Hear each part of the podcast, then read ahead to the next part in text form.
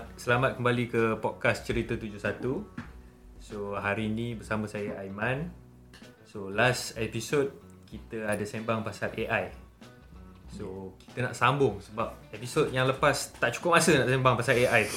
So kita kembangkan lagi AI ni in term of dia punya application. So bersama kami di studio ni untuk podcast pada hari ini adalah Cik Naim dengan Cik Fidaus. Halo. Hello, apa khabar? Episod kali ni kita nak drill down lagi, kita nak narrow down lagi, kita nak sembang sembang pasal Chat GPT. Okay? Okay. So for the last 3 months Chat GPT ni trending. Twitter trending, SOCMED trending. So sebenarnya apa benda Chat GPT ni? Naim. Okay. Secara ringkasnya dia jenis uh, language model lah. AI yang telah di yang telah dilatih menggunakan data yang uh, bertahan banyak. Okay.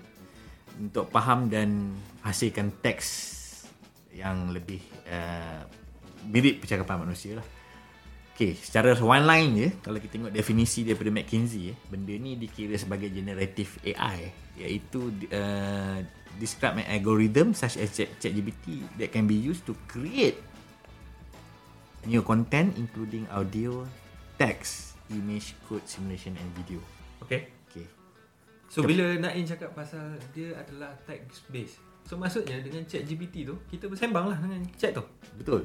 Dah memang pun nama chat. Ya. Yeah. Waktu So, sembang. Kalau dulu kita a- kita panggil chatbot, ah sekarang ni dah lebih dikenali sebagai ChatGPT ya. So sekarang ni bila kita berinteraksi dengan Chat GPT tu is a two way communication ke macam mana? Correct. Oh ya ke? Betul. So maksudnya kita type dan dia respon. Betul. Dan uh, kalau kita tanya soalan dia bagi jawapan. Betul. So konsep dia macam tu lah. Ha, kalau ikut secara basisnya macam tu, cuma kali ni ChatGPT dia respon human like. So, Oh, kau macam okay. menyembang orang lah. Ah okay okay. Hmm. So untuk para pendengar Chat GPT, GPT tu apa? Generative Pre-trained Transformer. So maksudnya dia dah bersiap lagi tu. Pre-train. So maksudnya dia belajar daripada dataset. Dataset. So tadi Naim ada sentuh pasal what is uh, uh, dia belajar daripada language model dengan chatbot. So maybe Fidaus boleh terang kot. And apa benda language model tu?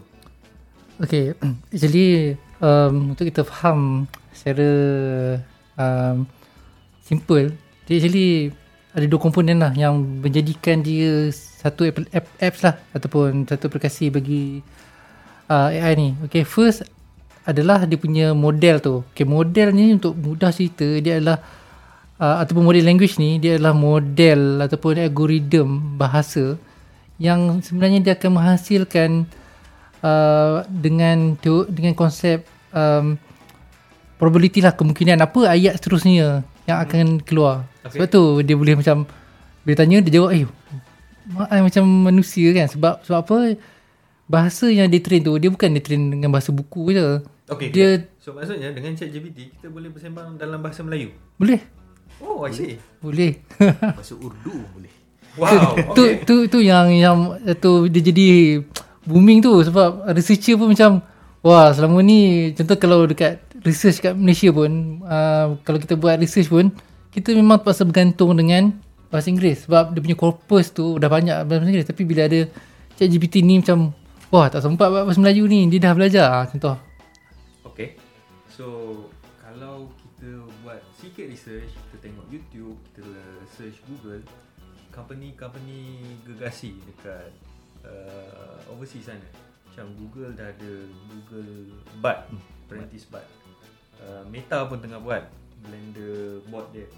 Microsoft tengah dengan Tray. So yang ChatGPT ni adalah daripada OpenAI yang company dia. Ya. Yeah. Correct. Selain tu OpenAI ni dia fokus untuk AI. Selain ChatGPT apa lagi dia orang buat? Any takers? um, Sebab yang saya tahu OpenAI ni sebelumnya ada ChatGPT dia uh, dia ada kejap eh. DALL-E. Oh, okay.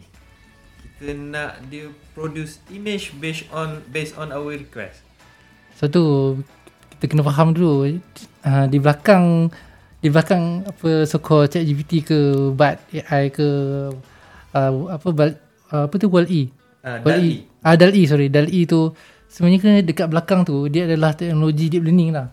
Oh, deep, Deep learning tu adalah um, dia punya engine ya. So dia punya peke, uh, uh, ex- extend daripada uh, deep learning tu adalah yang tadi tu. Chat GPT kan lepas tu macam uh, apa DALL-E tu untuk image kan. Kalau tak salah saya yang, yang the latest juga uh, designer Microsoft kan? Sampai tak salah saya dia macam kita boleh buat PowerPoint berdasarkan Oh. kita tulis je. Ha, dia terus create kan? So kita dekat orang awam ni memang kita gunalah aplikasi itu, itu. Tapi untuk part technical kita kena tahu ex- extend sikit apa sebenarnya engine yang ada belakang tu. So dia akan buatkan kita uh, dapat pandu lah kita punya user ni apa yang kau nak buat sebenarnya ah macam tu Okay. So Naim. Tadi kita cakap uh, dengan chat GPT kita boleh sembang, kita boleh tanya macam-macam. So sebenarnya chat GPT tu apa yang kita boleh buat dengan chat GPT tu? Okey, uh, dari segi uh, orang kata apa penggunaan dia lah kan.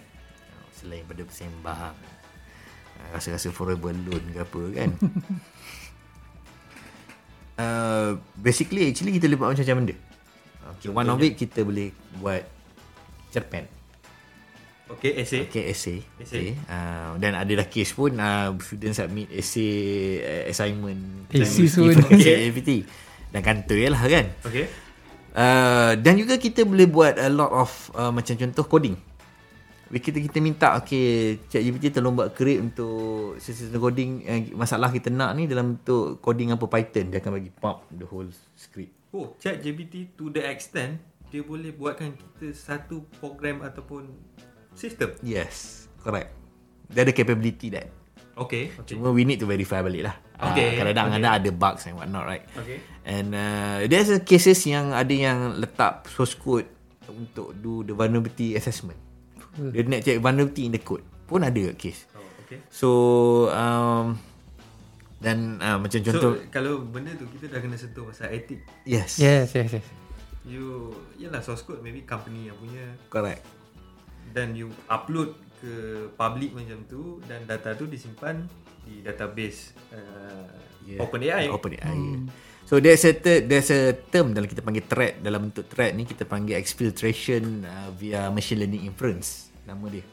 Okay, Maksudnya Melayu, Melayunya apa? Um, Melayunya, bagi tak, orang faham. Tak ada tak ada lagi bahasa Melayu tapi cuma kita cari mudahkan Ha.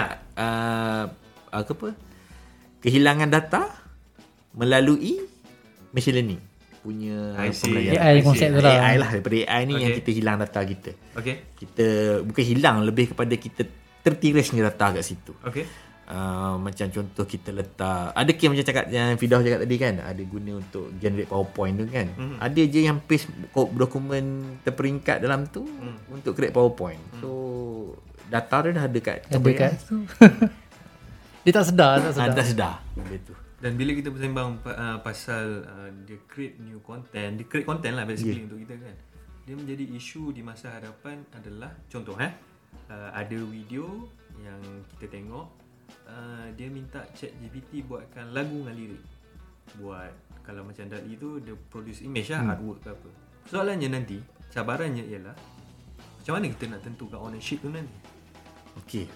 Benda tu actually is a soalan yang bagus sebab banyak kupasan berkenaan dengan ownership. Uh, especially bagi penggiat seni lah. Ha. Bila kita sebut pasal uh, ownership of the AI generated arts or music ke apa benda ni kan. Uh, dia ada banyak uh, mazhab jugalah nak yang sokong benda ni atau yang bangkang yang uh, kita tengok balik kepada pokok pangkalnya kalau dulu kita sebut seni ni contoh kita ambil yang paling mudah lukisan ni kan Okay. uh, canvas color brush benda tu tak menentukan seni Betul. itu hanya tool Betul.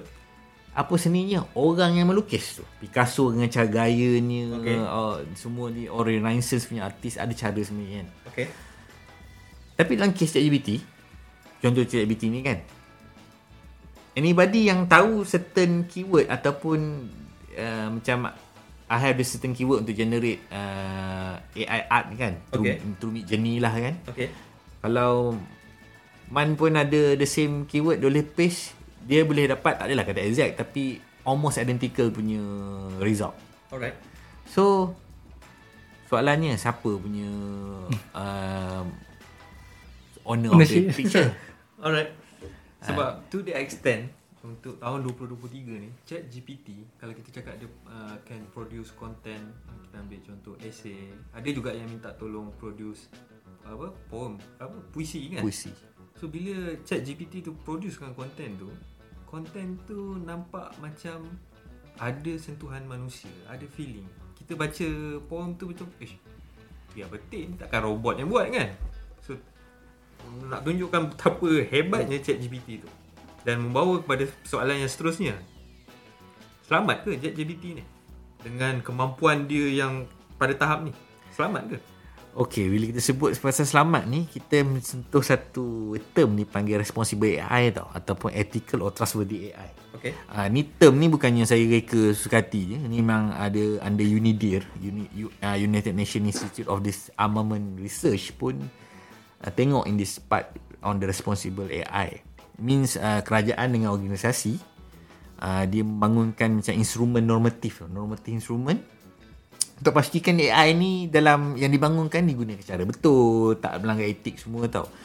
So uh, kalau ikut jalan konsep ChatGPT ni, memang dia dah buat based on that kind of uh, normative punya instrument, maksudnya dia takkan divert cerita benda-benda yang merepek ataupun membahayakan. Nanti kita minta bom buat bom dia tak bagi tahulah dia kata. Uh, no sorry it's not an article dia tak ada nak bagi kan buat bom macam mana. But ada, tapi ada same time there's a countermeasure untuk that. We can bypass that kind of uh, restriction.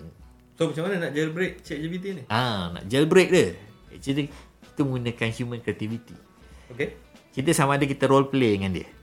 Kita suruh dia berlakon jadi satu watak yang tak ada ni. alter ego Alter ego. Huh. alter ego ataupun lebih senang nak faham create persona lah Ya, yeah, create persona untuk dia dan dia dia akan dia akan setuju jadi persona tu. Ha, dan after that kita lakukan dia.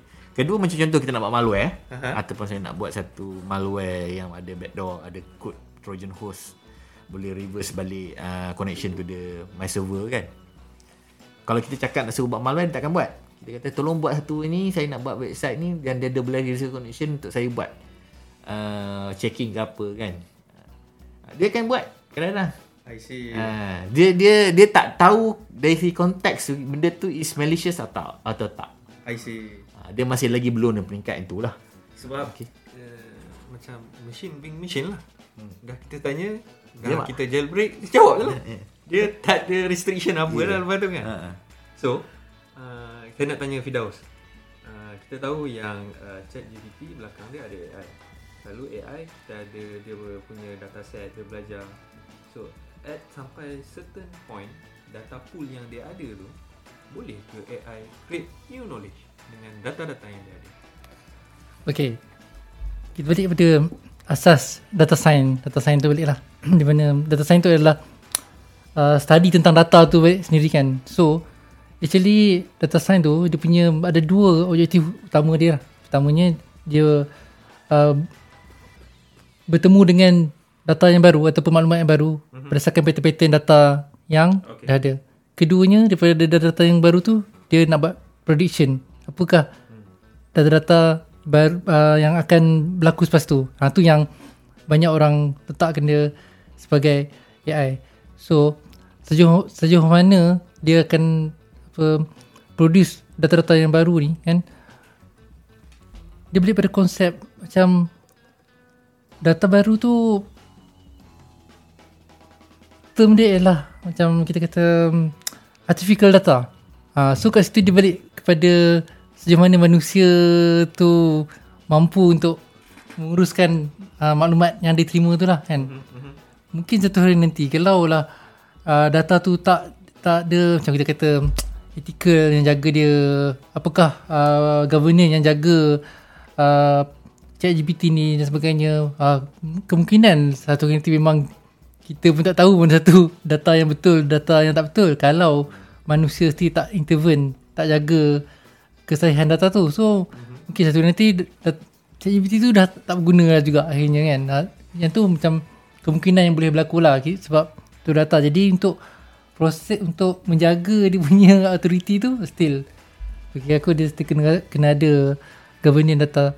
Contohnya macam Facebook kan bila dah leaking dah jadi isu apa yang Filipin Raya sebelum ni kan 2 3 tahun lepas kan ah, dah senat dah panggil apa semua so manusia punya governance still ada kan okay. tapi the question is kat belakang tu kita still tak tahu apa uh, organisation tu buat dengan data tu lah Okay. Cuma itulah kalau nak relate senang sikit kat berkenaan dengan cre- creation new data ni kan new knowledge lah kita panggil kan. Uh, kalau pendengar ni nak nak experience lagi senang dia boleh boleh boleh, dia boleh cari satu website yang nama dia thispersondoesnotexist.com. Okay. Uh, ni menggunakan AI Aha. uh, dia akan generate portrait fake portrait Okay. berdasarkan corpus data-data uh, corpus ni kita panggil knowledge bank lah knowledge Okay. knowledge management dengan knowledge bank dia Okay. based on data-data yang ada open source dia dapat daripada internet apa semua ni dia collect dia buat all this training Aha. dan dia generate Ah, Alright. so dia akan dapat muka akan nampak it's not perfect tapi kalau tengok sekali imbas memang orang lah Tapi uh, orang yang request nakkan gambar-gambar ni, dia perlu upload gambar peribadi. tak perlu Tak perlu. dia tekan satu button je generate dapat I see. So one of the experiment saya buat Saya buat satu account Twitter Pakai Hmm. gambar dalam ni Gambar perempuan ah, Macam biasa lah Lagi banyak follower daripada Follower Twitter saya kan ah, Macam biasa lah Okay. Uh, bila kita sembang pasal chat GPT, kita tahu kemampuan dia dia agak disruptif kan. hmm, betul. Dia mungkin akan ganggu sistem education kita. Student uh, lebih mudah cari essay tanpa berfikir, tak ada buat proses writing dah.